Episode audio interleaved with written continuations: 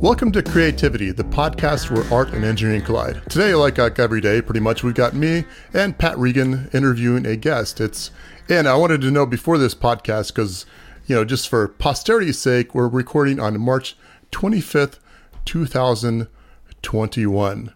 So today, in addition to Pat and I, we've got the very special guest named Tommy Trebuchet which that is actually his his true last name. Is, is that is that correct, Tommy? Not exactly. The last name is Falgout, which is French, and you know maybe there's okay. a little bit of carryover there, but alas. Okay. I, I wish so, but I, that is not my lineage. Uh, all right, but but today you're you're going to be talking about about pumpkin chunking, pumpkin chunking, whatever you want to call it, with with medieval style weapons, which would be trebuchets, etc. Et I mean, I, I assume there's other other forms of this, but that's kind of the the idea, I guess. Absolutely, there's a few different ways of tossing pumpkins. Um, trebuchets are one of them, uh, and I go by. There's many different people that look at trebuchets and catapults as completely different machines. I go by the Wikipedia route, which is that uh, trebuchet is a type of catapult, and onager is a type of catapult, and that they're different types of ballistic tossing devices. Well, Tommy, what makes a catapult, a trebuchet, different than a catapult? Gravity powered. Um, so there's a number of different ways you can use force. Uh, back in the medieval days, they didn't have all these fancy, dancy, um, steam powered. So they had to use the raw gravitational power of the Earth, and that's kind of what was fascinating about that. Is they had to use human powers to bring all this um, counterweight up, and then use that to use just the raw gravitational power of the Earth to then fling their ballistic. Okay, I guess I guess your I guess your whole uh, I don't want to say shtick, but your I guess your your big hobby is actually throwing pumpkins with this in contests. So I guess against other enthusiasts. Is that kind of the the story? It started off uh, many years ago, probably about six or seven years ago, where a friend said, "Hey, I want to build a trebuchet," and we're like, that sounds like a crazy idea. I'm in. I'm in. I'm in. Let's do this. And uh, we had a gathering. We uh, one of our friends is really good with engineering and CAD, and so he designed the whole thing. So we only just had to go and cut, cut, cut, cut exactly and build. And we went out to a big field in his backyard and tossed pumpkins. And I um, thought that this was fantastic. And I said, you know what? I want more. I'm going to do this again. I've got some other friends, and you know what? We use this, and you've got your friends, and you build one as well, and I'll get my friends. We'll build one, and we'll put it together, and it kind of took off from there. So, so, so wait a second. I know this is kind of. It seems like maybe um, a maybe a couple years ago, even kind of a phenomenon. But you actually came up with this this idea on your own. I mean, were you the originator of, of I guess pumpkin chunking? Is that is that the right term? If I remember correctly, Pumpkin Chunking came around. Oh gosh, I think it was like 2011, 2009. Uh, but it, it came. It was. It predates us, but we did kind of come up with this on our own because maybe through uh, other things because we're hearing about trebuchets that were becoming more popular, but it hadn't hit the pumpkin chunking that we know it that happens in Delaware. I don't think it hit critical mass at the time that we were starting, but it was just little bits here and there hey, okay. that's a trebuchet. I built this, and people building bigger and bigger ones. Okay, and, and when you when you say that, I mean a trebuchet. I mean people think of a catapult. I guess, I guess a catapult. What you you pull that back, and then it's like a, a spring powered sort of like a beam of beams of wood. But you're not you're not doing that. I mean, you're specifically trebuchets when you're in your techniques. So again, I, I kind of look at catapults as being the, the super group of all of these things, and then trebuchets being one type, which is the gravity powered ones. Then there are spring based ones. There are steam based ones, not very effect, effective or efficient. Uh, human based, human powered ones, uh, rotation based ones, torsion, and um, a, a, number of different ones that you see in, if you've seen the pumpkin chunkin videos that's been on the Discovery Channel they have the different categories, but we focus strictly on trebuchets just because well, we didn't have the big backyards that everyone else did or the big engineering degrees. It was just a whole bunch of guys and girls just kind of messing around and seeing what we could do and not shoot our arms off. the, the sure. spring loaded ones are probably the ones most of us are familiar with, I imagine. Uh, depending on what you've seen, what- yep. The, Like from cartoons. Is from cartoons, absolutely. There's uh, what I've seen was the like the Lord of the Rings, where they use the the catapults to start tossing everything over, and that's what you might see in a lot of the medieval movies. The Joan of Arc, I think, had one as well. Right. So I, I guess, uh, but but what you're saying is a catapult is the general class of something that throws something into the air, and I guess historically would would hit a uh, on a big arm. historically The would hit, ballistic, yeah. hit a uh, castle or other people that don't mean you harm, or or you know maybe just what, whatever. I guess civilians, what, whatever they did. I know they were a little nasty back those then. people I are guess. there, and you want their land, and a catapult seems like a really good idea to get them to give in. Right, right, exactly. But that that's what you're saying. That's that's basically the, the general term. Even though most of us would think it's like a something that you crank back over and over with you know a bunch of people and cut the cord or whatever, and then it flies up and you know does its damage. There's Is a that- there's a few different mindsets to that, and I go by the Wikipedia mindset or idea, and it is again that catapult is the the grouping, and then trebuchet is, is a type, and then sometimes catapult gets think, thought of as the uh, the sling that gets again you put the big rock in there, and it just uses a, a spring to bring it forward. Yeah, I already know the answer. The answer to this, but where do you guys compete with this sort of stuff? Like, if you and your friends you wanted to compete, what did you do about that? We started doing this in another friend's backyard because he had a big farm and he thought that this would be fun. So he said, "Hey, come on over. We'll have a big bonfire. Just hang out and have a, a, a good good night together, and we'll make fun of it." And then it grew, and then it grew and grew, and we're like, "Oh, we, we can't do this in his backyard anymore because he's concerned about legal stuff, uh, as he should be." So yeah, let's go to a city. And so then we started doing this in the city of Plano, Texas. They have a big field where they do the Plano Balloon Festival, and it's this big, nice, long field, perfect for being on one end of the field and then tossing ballistics to the other end. And Pat, again, your your place is not too where you live right now is not too far from uh, where we were shooting towards. And if we had one of those really, really big ones, we might have been able to hit your house. I'm For better or confident for that you could have. I'm absolutely confident. distance is a, is one thing. Accuracy and um, you really have to precision? think about um, Is that- precision. Thank you. And that was one thing that I learned about. That's uh, thank you very much for mentioning because accuracy and precision are two completely different things that you need to hone in on when building this. Right, right, and I guess just um, I guess just to put it out there, you know, so accuracy is saying, okay, we're not necessarily gonna. It's basically saying your grouping of shots is within, is on the general target, whereas precision means you can repeat something over and over and over, even if it's offset from the target somewhere. You know, ideally you've got both, uh, but that may not be the case. Accuracy is that you hit your desired location. Precision is you've hit the same location. And um, you're absolutely right. We want to have both, but even each of these is its own uh, thing because some trebuchets were very precise, some of them were very accurate. And um, Okay. Well, let, let's let's talk numbers then. I, I think that's fascinating. Okay. So, like, first of all, uh, how many people? Your biggest competition? What, what's what's the competition called? First of all, oh, Or great. Um, so back when we used to do this, it was Slingfest. Slingfest. Um, it- okay. Yes, and we haven't done this in a few years just because, oh my gosh, it's a lot of work. It was Sure. a lot of work, and I think it took off a, about a month or two of my life expectancy every year that I would do it, just because I was so nervous. Because I was, uh, I felt like for the hair club for men, it was just I wasn't just a, a competitor; I was also the manager of it, uh, and uh, trying to organize so much of it. Okay. So so then, how many people did you get to participate in that's biggest biggest one? Oh, I think the the biggest one was was the last one. We had over a thousand attendees, but then the competitors were probably in the maybe under yeah maybe like fifty because we had I think seven or eight different trebuchets competing, and five people on each team, uh, give or take, you know, a few people jumping in and out. Wow, that that's spectacular. I mean, it, I mean, just you know, seven seven teams. That's pretty neat. But then you know, a thousand people, or not quite a thousand, but you know, let's just say nine hundred, hundreds of people watching. So it was quite the quite the spectator event, I, I guess.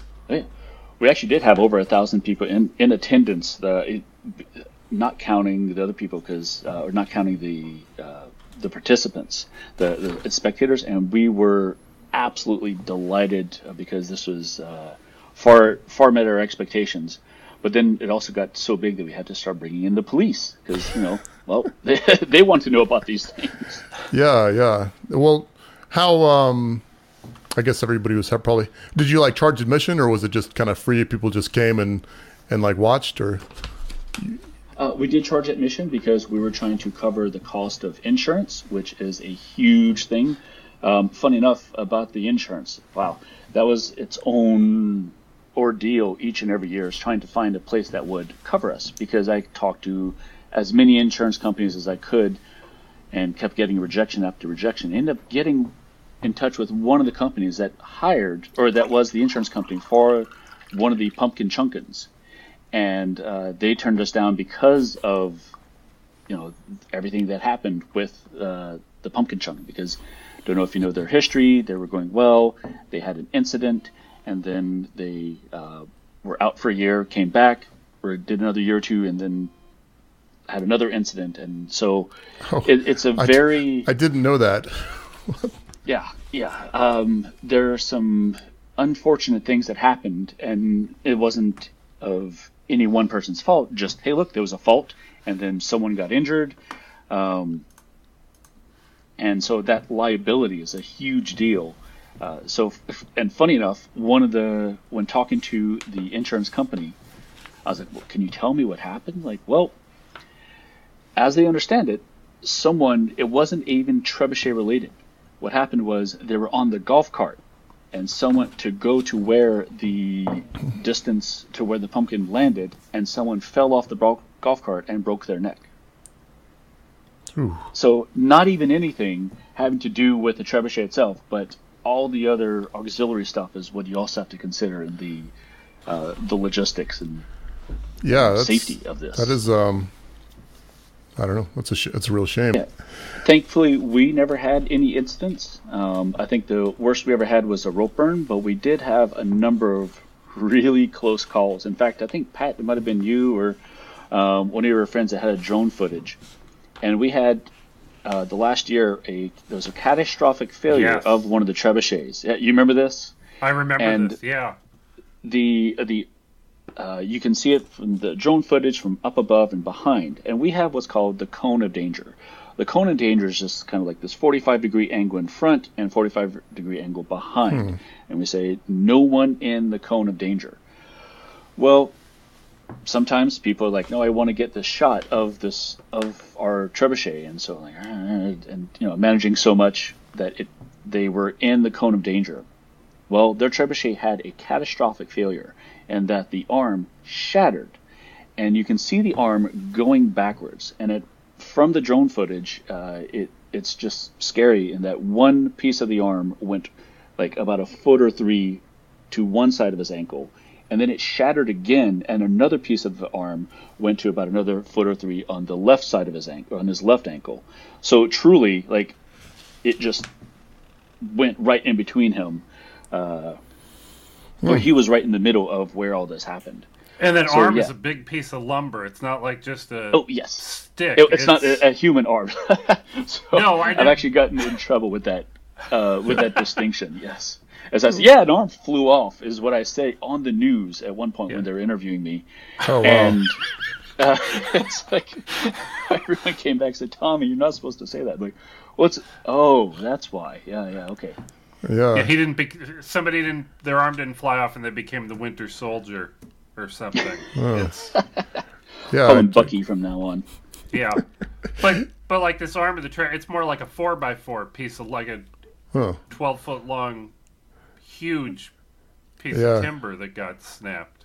Exactly. So yeah, this was a, a, a, two by six, and it was like eight feet long, and it had different sprockets come out of it because it was a very different huh. design the design you're probably used to seeing is what's called the hinged counterweight, uh, and I, where you have the arm, you have this counterweight that kind of hangs here, and as it goes down, it'll hinge. And uh, this one's actually uses kind of a uh, Fibonacci spiral as it comes out, and it's really oh. nice. those are fascinating. That, that, that, does sound. I, I don't even. Design. I don't even. I don't even quite know what you're talking about, but that does sound fascinating.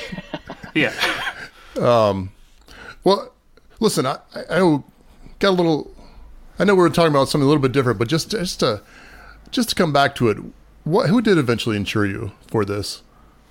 Did did you finally get that worked out or, or not? I, I did. I did get that worked out. We could not. Not Jones Barbecue forward. and Foot Massage and Insurance Company, right? It was something Dot com. Legitimate. No, no, not not at all. They that would have been great if we could have, um, but we needed a legitimate company, and I forget the name of the company.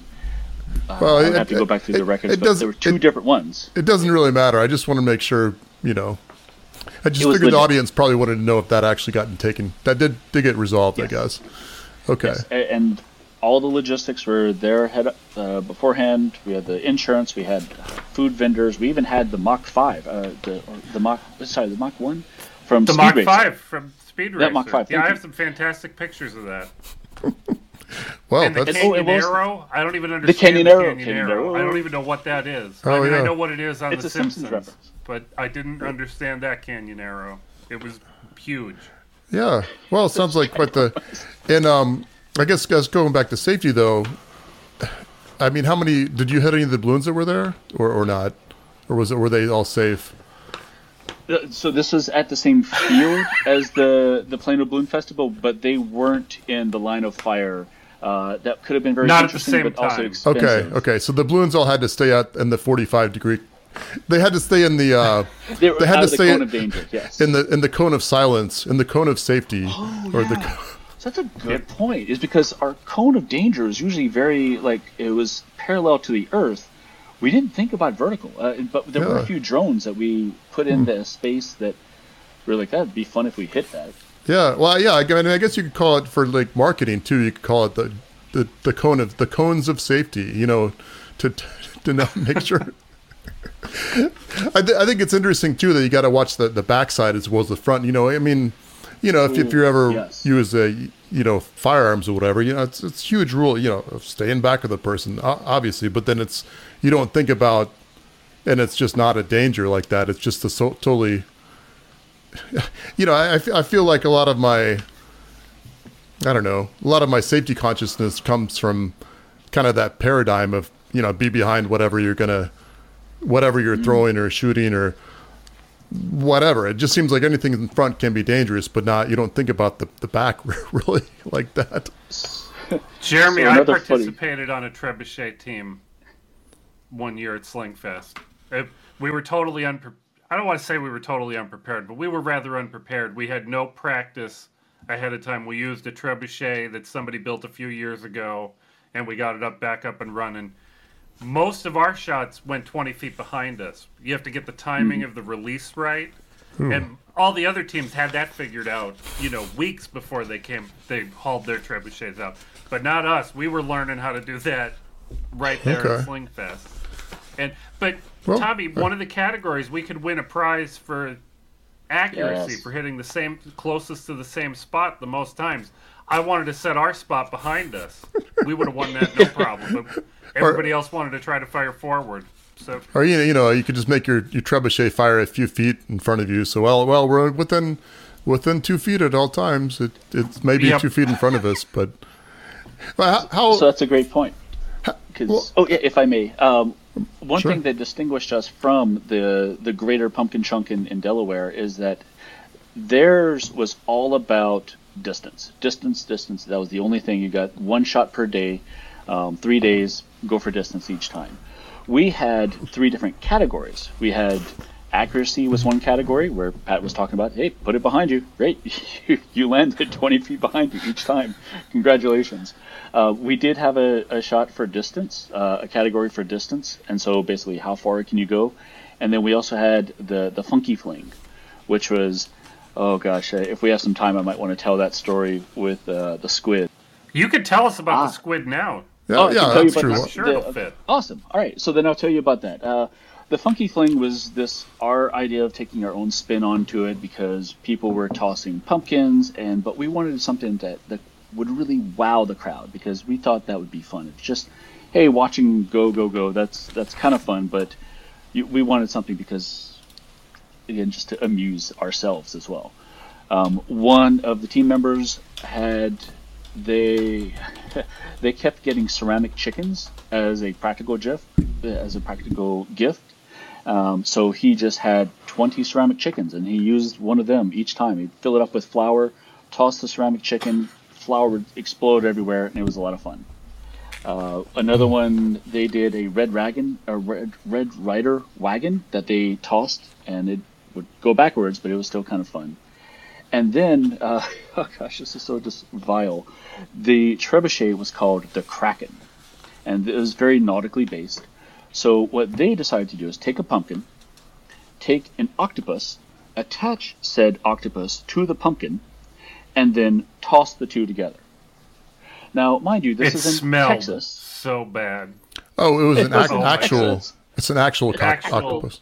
Yes. Not a, and it was frozen originally. I mean, it was not. It was originally frozen, but this is Texas um, around October time, and it can get sometimes hot. And so this thing was baking in the Texas sun in October for a few hours because the funky flings are there for people to see, and then we'll toss them. And uh, by the time it came time for them to show it, they took out the the pumpkin and the octopus and were showcasing it around and like wa- the wafts of this. Oh gosh, it, it was horrible. It was like people were. It was it was vile. The thing is, if you think about a pumpkin and if you think about an octopus, the two of them don't really have much traction together. So what do you do to uh, make sure that the two of them come out together? And he had the brilliant idea of taking the octopus and for each tentacle he drilled into the tentacle into the pumpkin. Oh, I remember the drywall. Jeremy, I can see your face right now. To, What's that? I remember the drywall screws that Richard used to attach and, that. It was fantastic. So he, he drilled him into there, and so now this is one fused piece of uh, organic material, and then shot it. As he shoots it, um, what we didn't consider was the, um, we'll say the, oh, the ability for the octopus to stay together once it had structural integrity. This, thank you. The structural integrity of an octopus arm is not very strong. I promise you, it is way less than the pumpkin or the uh, or the drywall screw that was used to affix it. So as this is shot, the main part of the octopus flies off. Each of the tentacles also then fly off, creating this vile, horrendous smell of octopus shrapnel attacking all of the spectators that are in the uh, cone of danger and even some outside of it. Mm. And it was disgusting, but it was so hilarious. That's disgusting. And, and how, so how, how, so how far horrible. how far did the um, the pumpkin uh, pumpkin octopus hybrid go? Or did you even? I think the pumpkin went maybe like 20, 50 feet. The octopus went about 10 and then all the shrapnel just like went all over the place, and like you know, it, it got oh. a few people, and it was. Well, um, well, you know, I, I, guess I feel like um, even though funky fling meant to be a joke, whatever, you know, back in medieval times, wouldn't they catapult, uh, you know, carcasses and such over the walls? So it's very, very much a practical, you know, practical. Yeah, uh, it's a throwback. We, will we'll call it a throwback a, to throwback to uh, early early germ warfare. So. Yes. Um, and so, yeah, back in those days, they would actually take diseased carcasses and toss that over because uh, disease was, uh, you know, it was a big biological warfare back then, just as much as it was psychological. Uh, and tearing down the walls was one thing, but having uh, spreading the pestilence was a huge thing to bring uh, to bring in. Oh, can, can you imagine though if you were somebody, you know, like like some villager that lived in say just central central whatever, central Europe somewhere. You know, you've never seen an octopus before. You don't know what this is. And this guy just flings a nasty stinking octopus over your castle wall. You know, I, I might I might surrender at that point. You know, it looks I'm like an alien. It's like one of those Cthulhu wacky wall walkers. Do you remember those? Yeah, yeah, yeah. You could even oh, yeah, if, you, if, you, they... if you hit it on the opposite inside wall, it's just like walking down. and everybody's screaming and running out, and you know maybe they even think you're some sort of deity at that point, and that'd be great. And you could just uh, get their golden food or whatever whatever your your goal is in this conquest. I've always been curious, like how myth mythology has started. And I think that would be could be how Cthulhu started. It's just like this octopus coming out from the sky, attacking random villagers, and like, oh, it's a, the great god in the sky with its tentacly appendages. And oh should, yeah, uh, oh man, and I should worship like, it so that it doesn't attack me. If you could get like a giant squid too, I mean that that's over then. I mean, yes. throw one of those over the wall. Oh my gosh, cephalopods everywhere. It's coming oh, out. That's that's some nasty stuff. So how how far? I guess getting back to the actual. So was it a competition? You got it. You said it's a competition with three categories. You had the funky fling, yes. which I assume the octopus one. Is that is that correct? Or um, they did not because oh. the funky fling is actually voted on by the rowdiness of the uh, the spectators. So the spectators are the ones that are going to be clearing and chap- clapping for who wins. And well, oh, yeah. all of that smell, it really didn't um, appeal to the audience, we'll say. Okay. But as Makes always, sense. the ceramic chicken seem to win each time because they fill it with flour, it smashes, big puff of smoke. Um, people really seem to like that. Okay. Well, it's mo- most eventful, I guess. it, it, really does. It, it pandered to the crowd. That was okay. Um, and again, that's what we wanted something that the crowd could get really excited over. Okay. And then what uh, distance? What kind of distance was the winner on that? Oh, so for the last one, it was impressive. The uh, this is actually a, the, the, longest. So we had one shot that I think went 600 feet, and that was Ooh. just actually a baseball. But then the Dallas Makerspace came in and they built the they called theirs Pegasus, and they really engineered the heck out of this thing and not a, that was not they, a woodworking project.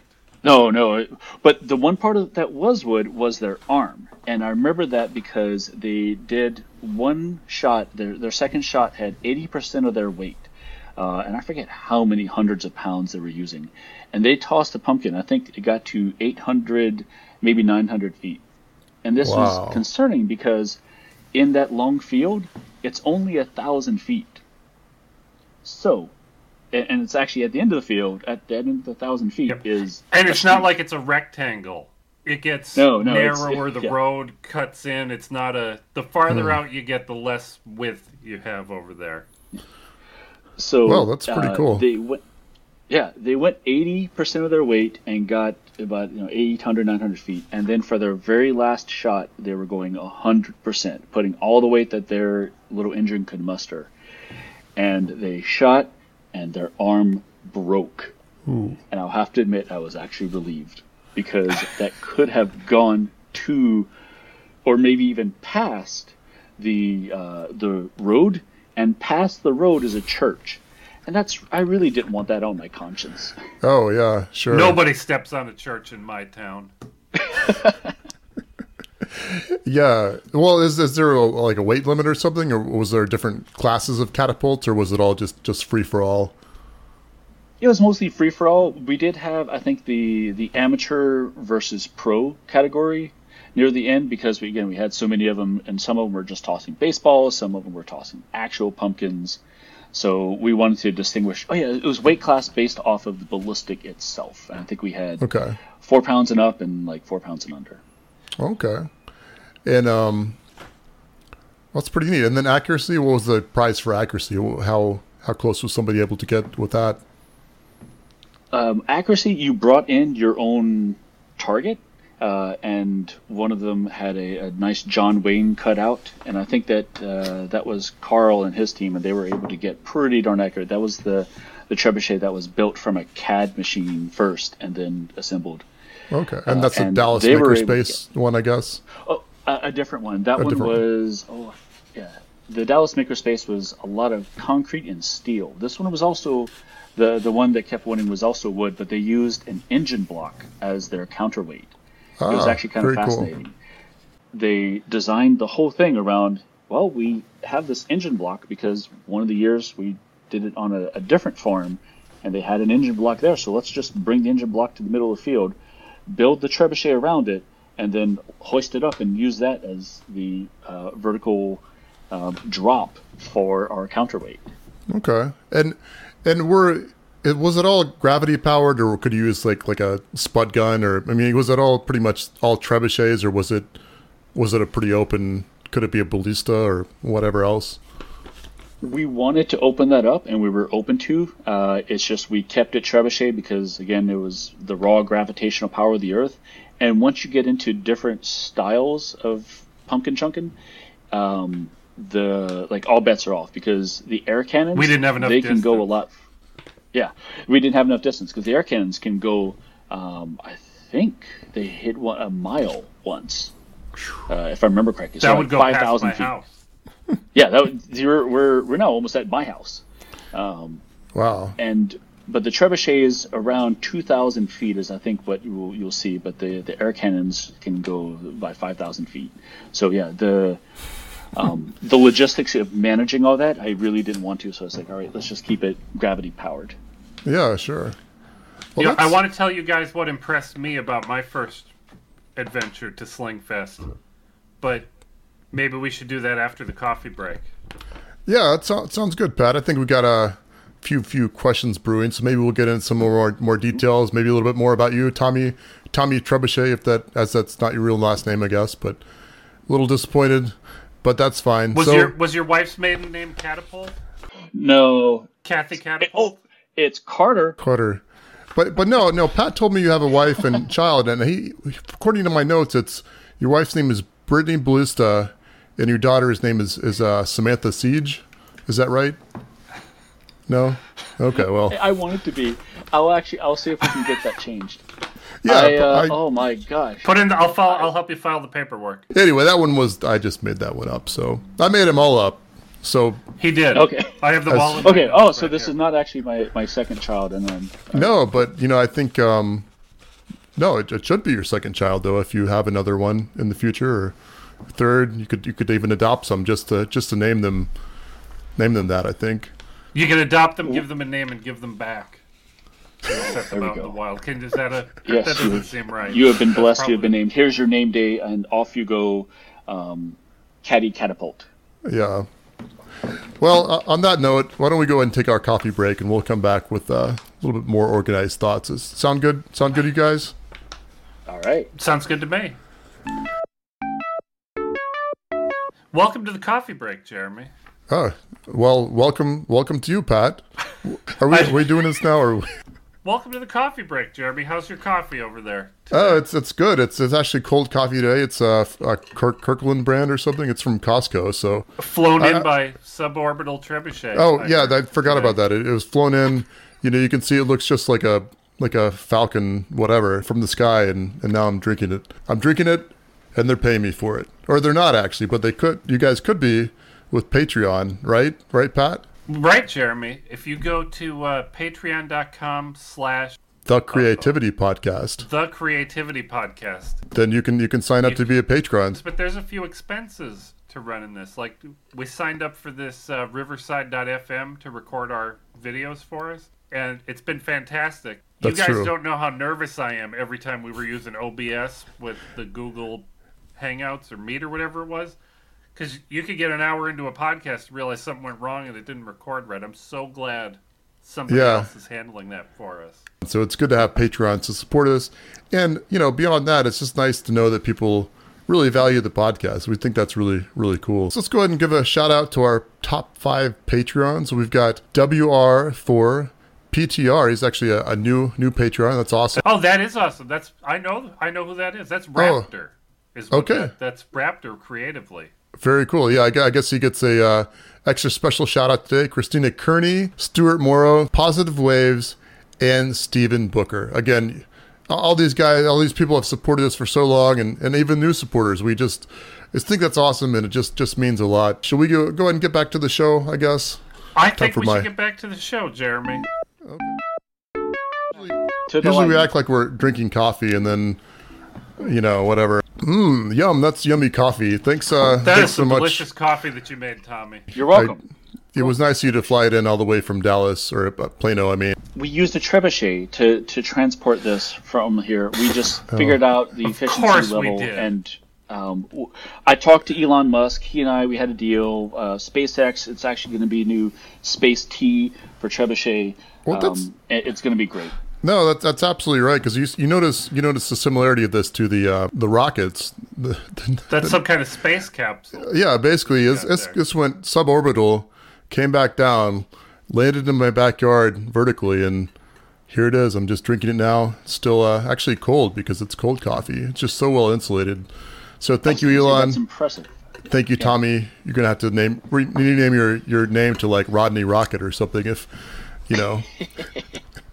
I have to tell you, Tommy, the first the first year that we did that that I participated in Slingfest, I participated in the last. Well, I was there for the last two the the two last years we used to brew beer in Richard's garage at the it was a makerspace event that we did once a month and he was building that kraken the trebuchet with the squid you were talking about and he sized that trebuchet so that the base would just barely fit under his garage door. And i thought this machine was huge. You know you stick the arm on it that's another eight feet ten feet long or whatever it is and it's it's huge. And I, we watched it grow every month. It got bigger.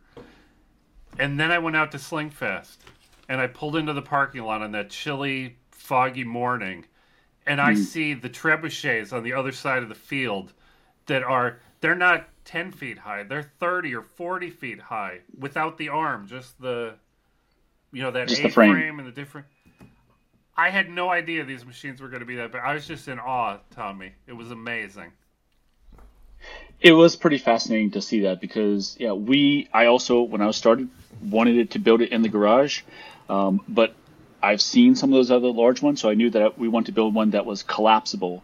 And um, even then, taking mine that was collapsible, and we could make a, a 16 foot tall one. Uh, you get out there and you see some of the, the big boys that are out there competing, and they're climbing up on top of their trebuchet because it's just that big, uh, and they have to they'll spend all day assembling it because it's again that much. Um, we were just kind of messing around, and then we got to see a little bit of not even the big leagues, but some of the other really really impressive designs out there. Because we're all working with wood and gosh again some of those working with metal uh, there's the Vinita pumpkin chunkin uh, the route, route 66 one that happens at Vinita oklahoma. And that one I, I think that I uh, I clench my butt every time that thing fires because it's just so much force, and being even like 30 feet away from that, you you clench, and um, yeah, they've got guys in harnesses climbing up it with safety safety ladders and everything. It's it's. Do I have impressive. to build something that big to have fun? Can I do this on a smaller scale and still? So and still one of my Can friends I actually different started... fruit besides pumpkins. Yeah, one of my friends totally came up with the idea of having a marshmallow one, like, and it was basically using not toothpicks but uh, popsicle sticks, and you can make a trebuchet out of popsicle sticks, just a bit of glue, and then do that and toss a marshmallow. And it was a way for kids to get to see this, which we thought was great because hey, look, we want to get the kids involved. You know, building, not any any of the other unsafe activities. That was one of my favorite spots at the the last year of Slingfest, mm. that small trebuchet they had set up for the kids to fire with the little. Oh gosh, the kids love that. Yeah, they had so much, and they were emulating the adults because every adult was like doing a count like three, two, one, fire or something. All the kids were emulating that. That nobody told them to do it. They just they just did the countdown. They were all serious about it. It was fantastic. I remember one of Carl um, again. He had his family involved in it, and it was kind of cool because he had his kids as part of his team. So he hooked up one of those TNT like cartoon TNT things that you, you push down on, and that was the actual release mechanism. So he got his kids. He set it all up. His, his kids would go five, four, three, two, one, and then it would toss. And again, yeah, you don't need to build a big one to have fun with it. You can there's all sorts of sizes. and designs. Oh my gosh, the number of designs. Um, there's the again the traditional hinged counterweight that which is what we see in lots of the movies. But there's MURLIN M U R L I N, uh, created by uh, Robert Vance, uh, who is a, a, physics teacher, uh, a physics high school teacher. He created a few different Bob other Vance, designs Vance that are refrigeration. more maybe no. refrigeration. So refrigeration and Can't catapults again guy. Could be a little bit of a stick all your counterweight uh, into that and use that as a stick all your cement into that as use a counterweight. I enjoyed the MURLIN catapults because they looked to be about you know five or six feet high, and they were hucking oranges or something, hundreds of feet. Yeah, and it, we it just the way they fire that that kind hundreds. of snap they have at the end was really mm-hmm. neat. Hmm. So the MURLIN again, it just did this. The the ballistic started off on top of the arm, and the MURLIN arm would rotate around, and so you get this nice spiral. And it had uh, it, yeah. it, you get like a spin and a half out of it or something. Mm-hmm. Really, the... mm-hmm. that's pretty cool. Fascinating. Absolutely that's cool. fascinating.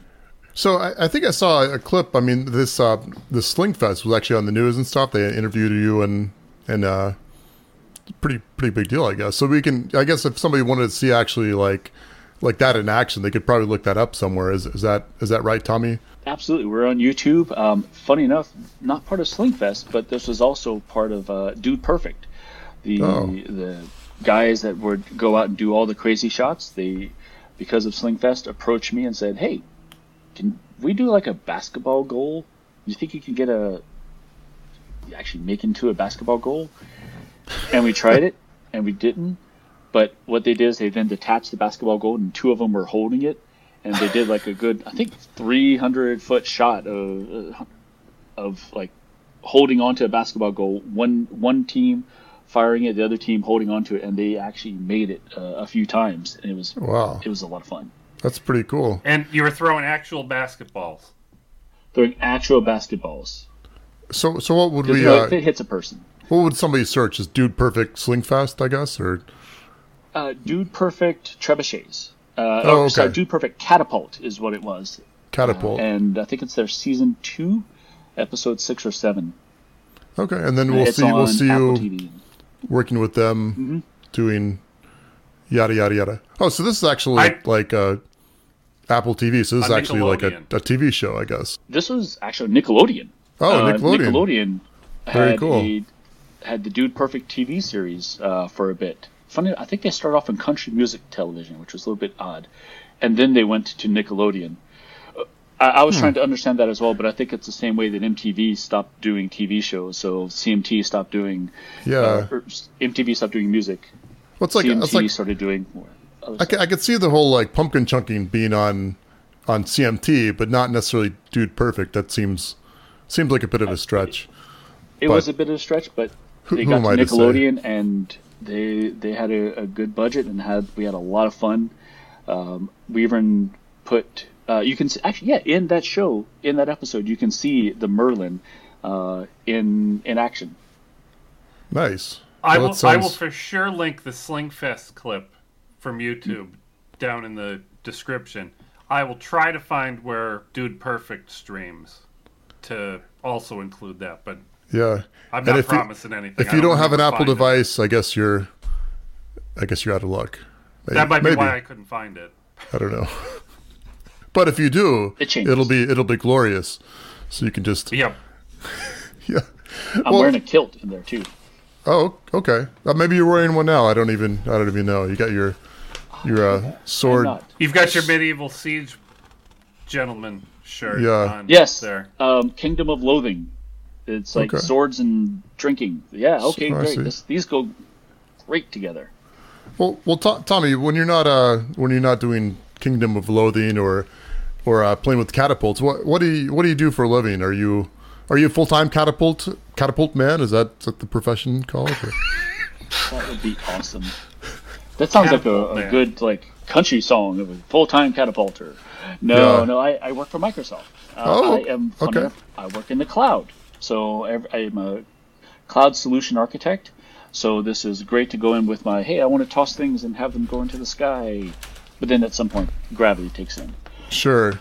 So But- being so being a, a cloud man, if are you do you like you know, is is your rival the edge man? Is that kind of the is that kind of the oh, Cloudman and Edgeman? Cloud, the two yes. are converging now.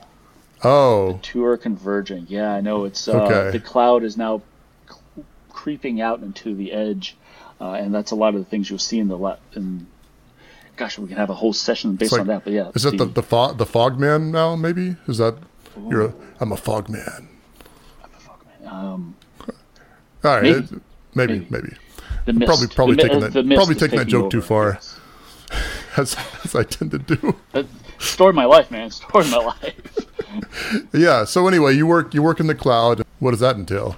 That entails one of two things: either being in, being at home working on this, helping people understand uh, containers, and then also going out to either customer sites and saying, "Hey, look, containers," or well, like write on a whiteboard a lot and draw boxes and draw lines to other boxes, and that's actually yeah, it's pretty much my job. Is I draw boxes and lines to other boxes and say okay. the word containers a lot.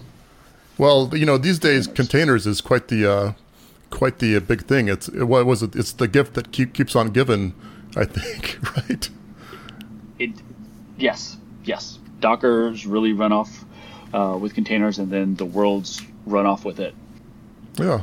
Well, I was making probably another poor joke about um, the Suez Canal. oh, I forgot about the Suez Canal. Uh, yes, yes. Me and my topical ref. I, I feel like I was like, well, I don't think anybody like got hurt in that, so I guess it's cool to, you know, it's not too early, right? Not too soon. If if everybody's, Just, I don't know. The map showing all the boats waiting to get into the canal, piling up behind each other, is fascinating. I'm sure they're pretty bored. Anyway, I um, I've gone off subject yet again, so sorry about that, Pat. I'll, That's uh, all right, Jeremy. I'll try. I will try to yell at you. I'm used to it. This is great.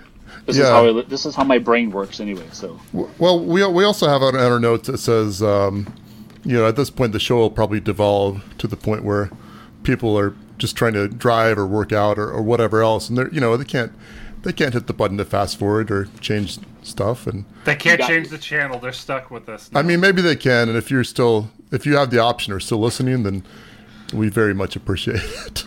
but hello, person. Yeah. Hi, mom. Can I say that? Yeah. Hi, mom. Yeah. well, hi, hi to my mom too. She's she's a fan actually. Hi, Tommy's so, mom. Yeah, and hi Tommy's mom. It's it's great that you're you're listening. What what else do you do, Tommy? Yeah. Um, so I'm also the vice president for the Lab.ms, which is a makerspace in Richardson, Texas. And the lab started around the same time that we were doing pumpkin chunkin, and there's been a lot of uh, collaboration between the two.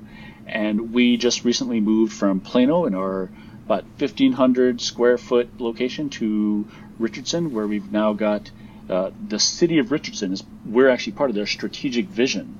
So we've now got a 3,000 square foot area, and uh, gosh, a CNC machine just came in.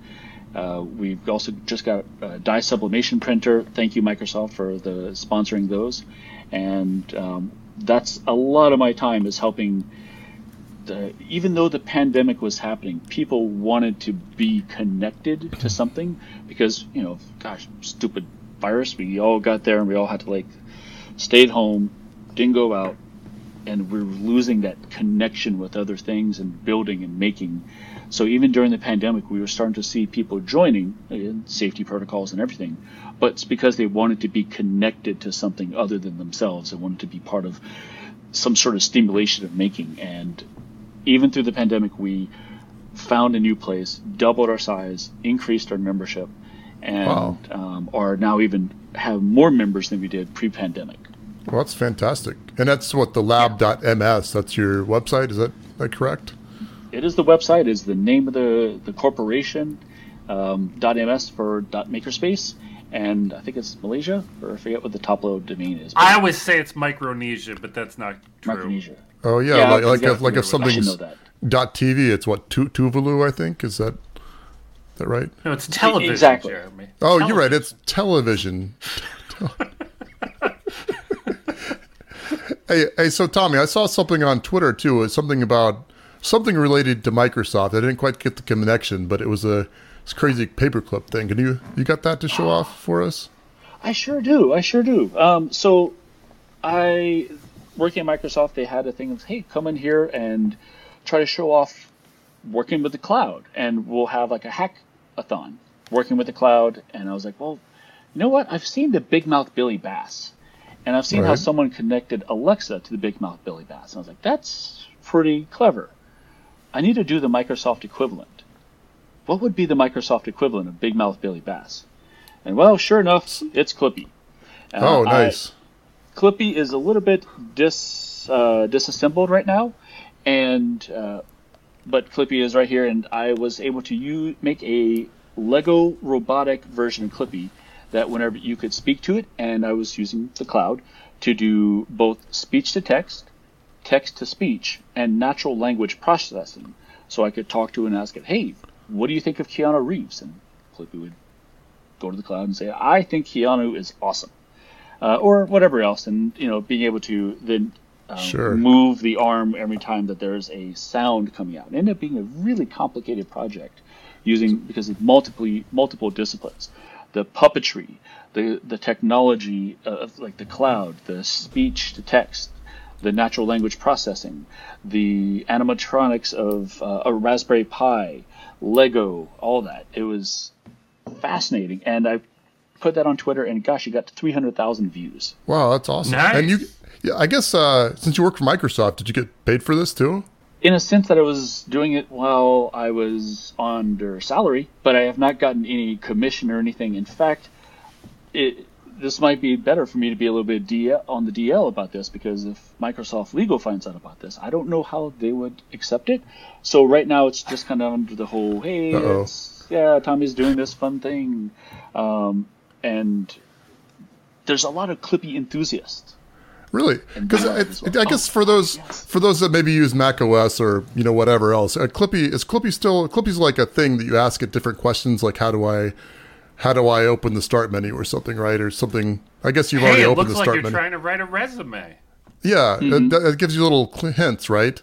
So is Clippy still a thing on Microsoft computers, or is it was it phased out at some point? If I remember correctly, it was like Word 97, Word 97, or Word 2000 that they introduced it, and it became really aware, or not not aware, but like it became self-aware? popular.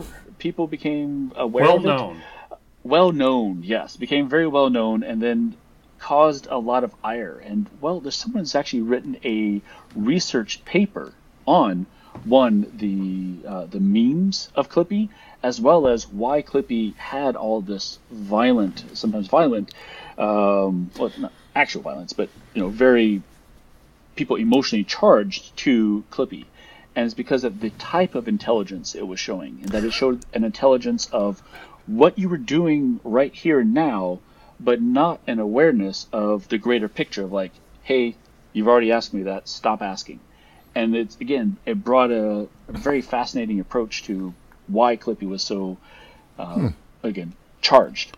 So there was that, and then at some point they decided we're going to remove Clippy from this because it's causing a lot of problems.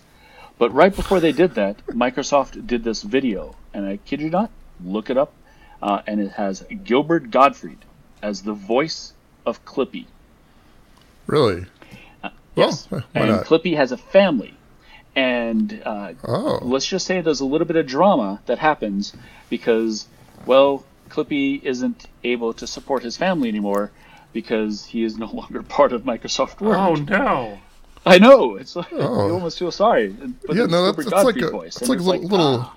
little darker than I was expecting for for Clippy. Yeah, it really was. Um, it was kind of surprising, but there has been a resurgence um, inside Microsoft and outside of Clippy, and there's a number of us that are really, really wanting it to uh, find a place again. And there's also Microsoft needs to be mindful of its brand of uh, gosh of this again emotionally charged uh, icon. So yeah. it's been a little bit of a legal. Hey, look, what can we do? Can't what can't we do? And I think this probably falls under um, maybe a parody. Maybe I'm the Weird Al of Clippy.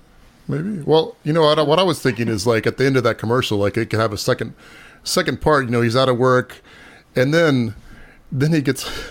if you want to go a little darker with it, even you could you could he bends himself into a. Um, like a skeleton oh, key oh, for for handcuff handcuffs, and then you know, and then you can take that even like you know ten more levels if you want. It's like a like a true crime drama or something.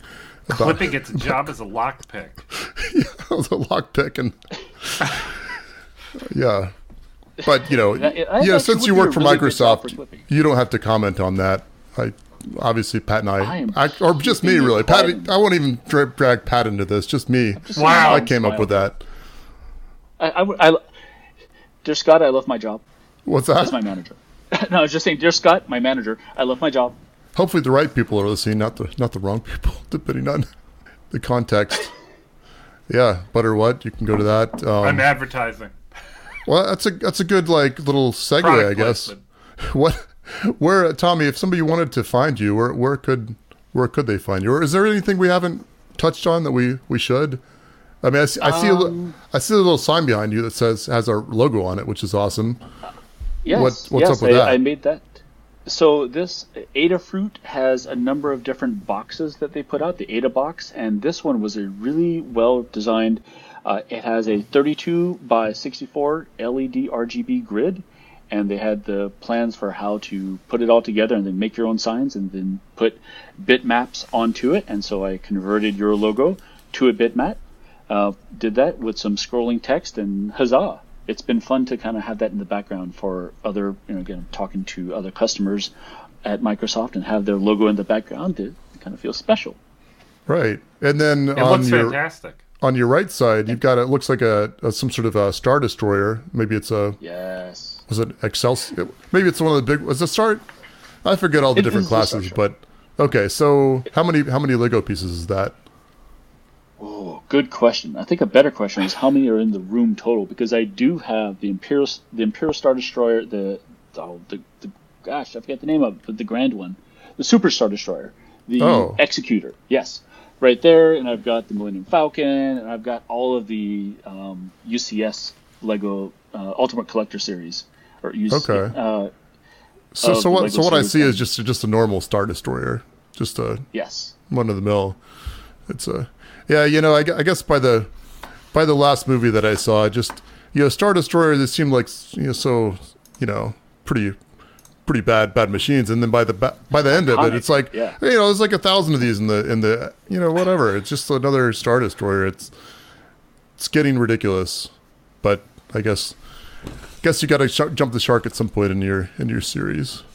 I guess. And yeah, you, you had another controversial, exp- possibly statement from me. I guess. Let us know why Jeremy is wrong in the comments below. Yeah, let let me know why I'm wrong, and uh, you know, maybe hopefully Pat won't fire me. But um, but yeah, Tommy, yeah, as no we were firing. saying, remember, remember, no firing's happening in this. No podcast. firing of any of us. But I mean, I, I don't think Jeremy Cook Consulting is going to fire me. We're talking soon. to you, Scott. Yeah, don't don't, don't don't don't fire Tommy. Don't look, fire, look, look Steve Steve people. Ballmer. Look, Steve Ballmer. If, if you're still the CEO there, don't you know? Be oh, nice to Tommy, or or Steve, not. Steve is long gone. Developers, or, developers, developers. He's moved on. Let's listen here. Which is funny enough. He owns the Clippers. Well, like, well, Steve listen, Ballmer listen but but the, but the basketball team, the Clippers, which is oh, that's change great. The name to the Clippy. he should. Yeah. Well, listen, listen, Tommy. And in all seriousness, note, if you get in trouble with Microsoft, I'll I'll just talk to my uncle Tim Tim Cook, and you know, oh. I'm sure you can get a oh. job with Apple. So that's awesome. Thank you. Yeah, no no problem. So, are you related to Tim Apple? Not whatsoever. but but but he might listen to the creativity podcast. So if you do, you know, we expect you to become Patreon pretty soon. Hopefully, maybe the ten thousand dollar level if, if you level. if you if you uh, enjoy it. What are your levels? Do you have like the trebuchet well, level?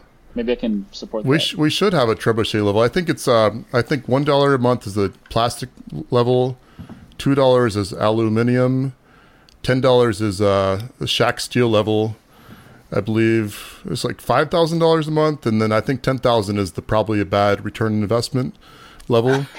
Um, but you, you know, it might be might be great for you. You know, you sponsor us, you get you know a new job with I don't know, pays you millions of dollars a year, and you know, make that connection, and it's it's a great investment, possibly. Yeah, and maybe you'll let me borrow your private jet so I can lend it to Jeremy. Yeah, well, well, yeah. I mean, Pat, I know you're working on um, Uber Lights. So when that when that takes over, takes off, you know, you guys can both borrow my private jet. Awesome. Thanks, Pat. Yeah, you're welcome. For, well, to go from your house to my house. So yeah. Yeah. Well, we'll is it a, can it can it land on the can it land on the trebuchet slash balloon field? Is it oh. Is it short takeoff? If it has VTOL, maybe. The, yeah. the vertical. Oh, now I need a better jet. Oh, this is getting yeah. very expensive, yeah. Tommy. Yeah, you need Sorry. to get a. You know, whenever they come out with the civilian version of the um, Osprey, got to get one of those. I'll tell you what, though, if they ever do, the pilots who know how to fly that, you got some, got some bank right there, man. Yeah, that's not easy. I I'd assume so. I mean, I've never I've never flown any sort of. I I have flown a plane one time for about ten seconds. That was actually pretty ter- terrifying. I I want to try flying a helicopter. No, I don't want to try that. I really want. There's helicopter lessons. Yeah, but I don't want the lessons. I want to see how I do. I just want to be put. A simulator would be, you know, the the oh, simulator okay. machine would be fine. I don't need to do it in a real helicopter, but I want to see with nobody explaining anything. I want to see how I make out. Well, I guess. But uh, this is going way off topic, and we haven't even found out where to find Tommy. Yeah. If he wants to, if he even wants to be found. Yeah, yeah, Tommy, where do we find, find you? We've, we've asked we've asked many times, but maybe you don't even want to be found. So where uh, can where can we find on you? This podcast. Um, I've got a website, lastcoolnameleft.com, that I rarely update. Um, I've got a Twitter, the last cool name, because Twitter only accepts 15 characters if anyone from Twitter is listening, I would really, really appreciate it if you could change that to 16 characters. So I Tommy is one of the few moniker. people that would like to have a longer Twitter handle. Yes. Hmm. Yes. Longer. I don't. Yep. Okay. Um, and where else am I? I think that's that's kind of like the good way to to reach me. Reach me on this podcast. So find Pat. Pat knows how to find me. Yeah, I'll get you in touch with Tommy. I know where he lives. Yeah, okay. All right. Well, that being said, where can we find you, Pat? What's what's up with you? Uh, you can find me at my website, which is uh, patshead.com. Okay. My head. Like Your head. Possessive Pat, possessive head, my head. I have a lot of trouble reading that email address to people, you know, yeah. in person. They get very confused. It's and the, the, on, the head at Pat Heads. The head. Speaking of that, have you have you watched help. have you watched the rest of the head yet? I haven't. I need to. I need. To, I'm going to sit down and watch that this before the next episode of this it's, podcast. Yeah, you should. It's uh, you know, I, I you know, seven eight out of ten, pretty decent. Not a, you know, that's good not enough a, for me. Good, good enough, good enough for uh, for you or or me, I guess. Are you are you watching anything good, Tommy, that we should ch- tune into on TV? We. I'm putting you on the um, spot. I didn't mean to do that. Yeah, there was a show that we watched last night on HBO, and I forgot what it was, but it was basically someone talks to us. Uh, oh, gosh, yeah. Was it the Creativity the podcast? No, no, it was not the Creativity podcast. We did watch the Zack Snyder cut, and we have thoughts. I'm not too sure if they're well well connected thoughts yet. We have thoughts. Hmm. I think I liked it. As a, I, I thought about watch. I watched the the first one, the first cut, and I thought about watching that new cut and then I saw it was four hours, and I said, I don't think I have four hours to sit here right now. Think of it as a mini series instead. It was a lot more mm. manageable if, because it's actually oh. broken up into parts. And if you just like, oh, there's right, good hey, stopping part points. One. Yeah, there, there's a, a, complete stopping point, and they're like part two, and then go to this, and so you can totally stop it there and go on to the next part or not. Um, it's in that in that aspect, it was really it was de- well designed. So is is it a watch or don't watch? What do you think? Um, watch with your with someone that you can like poke fun of of it with. Because it got like the second half I thought was better than the first half. Because the first half like oh not too sure about this but hey let's let's kind of poke fun at it and make it through. And by the end we're like okay yeah I, liked it. So I would so this should watch... be a mystery science theater maybe. Okay. Maybe. Oh. Maybe I the, the Mystery Science Theater cut of the Zack Snyder cut of that. Yes. You know, you know, make I, it happen. I feel like at some point, like like I loved, I loved Watchmen because it was a really long one, but it was really good. But I just feel like at some point, you know, after you know 40, 50 superhero movies, I just I just got to the point like, no, we don't need. Uh, what is it like? Uh, Bird Birdman and the and the Fast Guy. You know, it's like all these like second second and third tier characters. I'm like, I don't need to watch this.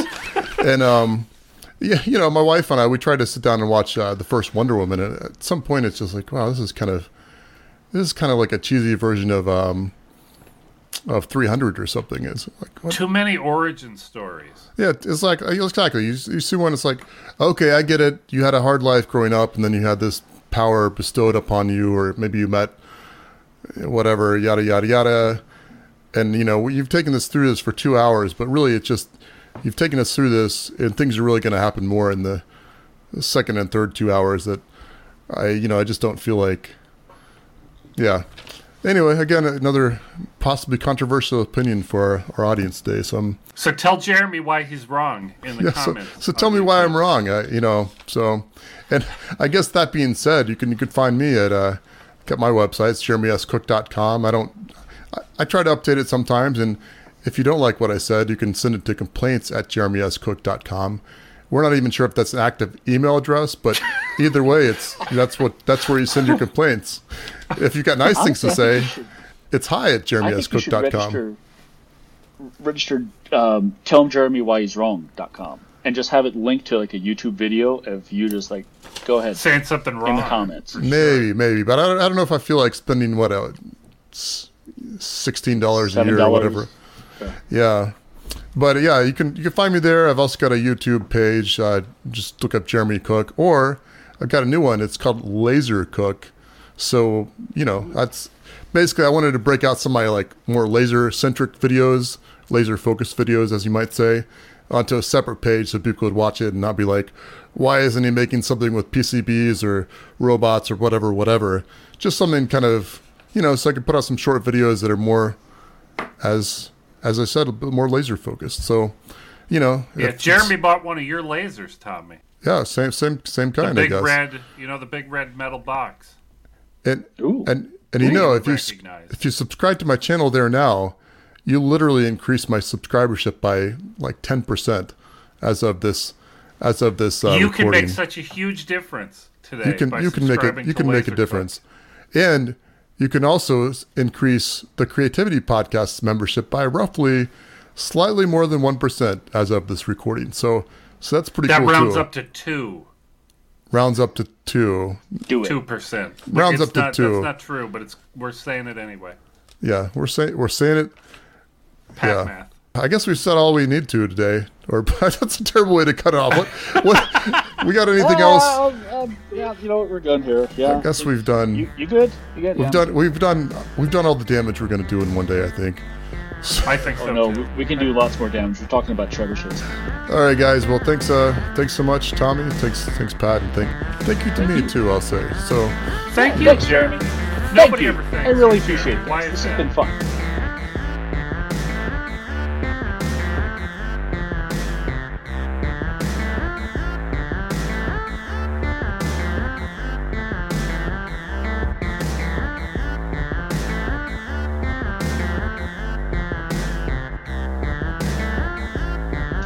One thing I forgot to mention is we were talking about the cone of danger. Hey, bring this back. We had the cone of danger before. Uh, you were talking about um, you were used to the cone of danger in front of you, but behind right. you. Um, and we're also talking about vertically. One of the incidents I had was building our brand new trebuchet, and it kept going backwards, kept going backwards, and then it's like, finally, I think I've got it dialed in. We went forward for just a little bit, and we're going to add more weight and it went backwards and went backwards into the cone of danger. The thing is, I thought I was smart because we had these trees behind us. And I thought I was smart because, hey, look, if the ballista goes backwards, it's just going to hit the trees. No. It went over 40 feet of trees, landed on one of my neighbor's cars. I had not met this neighbor yet. So my first introduction to them was going up, like, you know, tail between my legs, knocking on their door, trying to tell them that I just broke their side view mirror and that it's like, you know, here's your side view mirror. I brought it to you because oops. Um, and then my second introduction to them was realizing they don't speak English. Um, hmm. They were a new family from Thailand who came in, and um, their 11 year old daughter was the one who had to translate all this going on. So, yes, um, the cone of oh, danger man. is real in front and behind you. Uh, it's it's all good. We end up like you know, like our our daughters became friends, okay. but it was still just good. a really weird way to get introduced to your neighbor. Uh, yeah, as sure. well as safety is a paramount concern when dealing with these sorts of machines. Yeah. I'm so glad you only hit the side view mirror. I was expecting like you hit the roof and it broke all the windows and the Inches frame away got twisted yeah. and it was just like a million dollar repair because it's everything got damaged. But you did good. Yeah. Inches on either side, this could have gone catastrophically bad for our team. And That's... our budget would have been into fixing someone else's car as opposed to the trebuchet itself. Oh yeah. Well, that's a good place to end. I think definitely uh, did a little more damage with that. yes. yeah.